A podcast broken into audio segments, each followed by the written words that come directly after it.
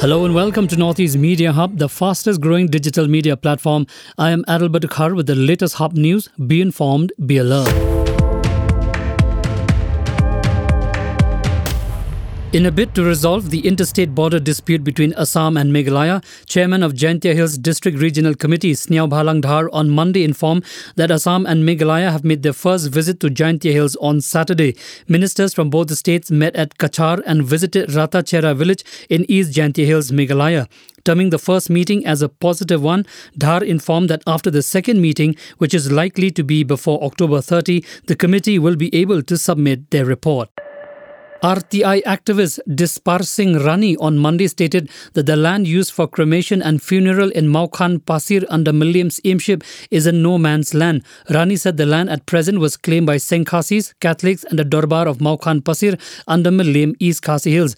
According to his findings, the particular land does not belong to any particular faith or shnong and is a no man's land. As per documents, there is no documentary evidence to prove ownership of the particular land in question. The National Medical Commission NMC has approved the setting up of the new medical college in Lakhimpur district of Assam.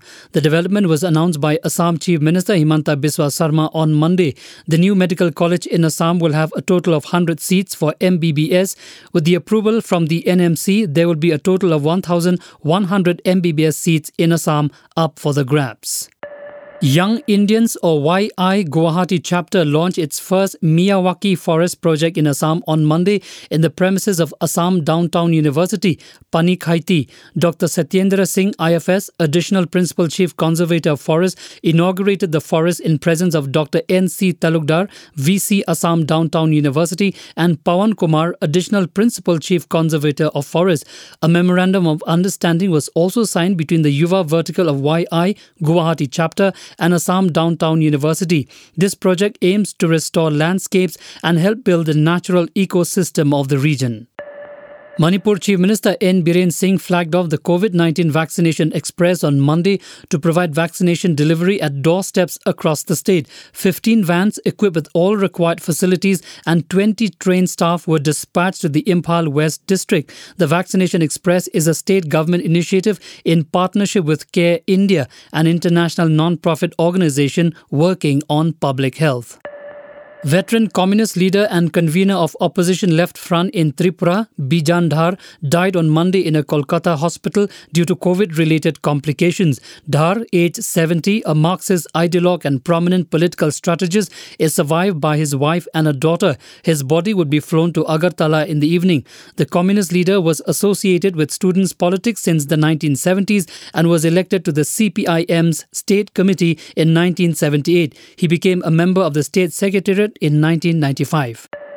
Five army jawans were killed in an encounter between security forces and militants in Jammu and Kashmir's Poonch district on Monday.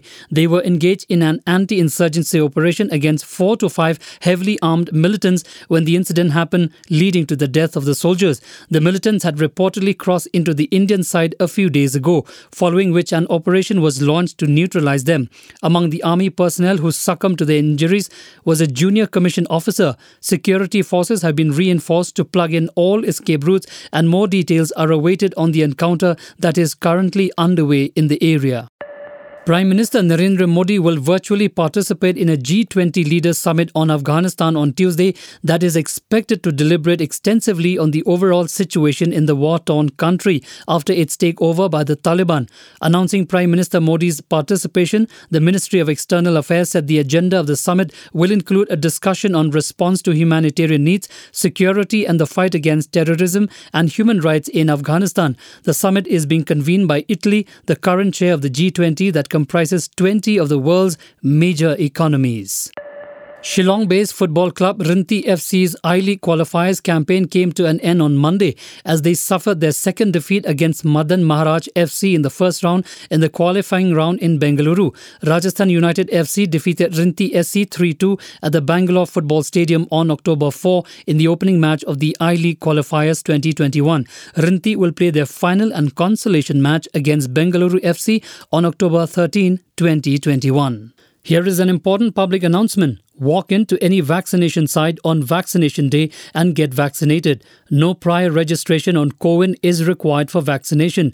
Don't forget to carry a valid ID card for registration during vaccination. For further details, updates, visit nhmmeghalaya.nic.in or call toll-free helpline 14410 issued in public interest by National Health Mission, Government of Meghalaya. For latest news and updates, follow us on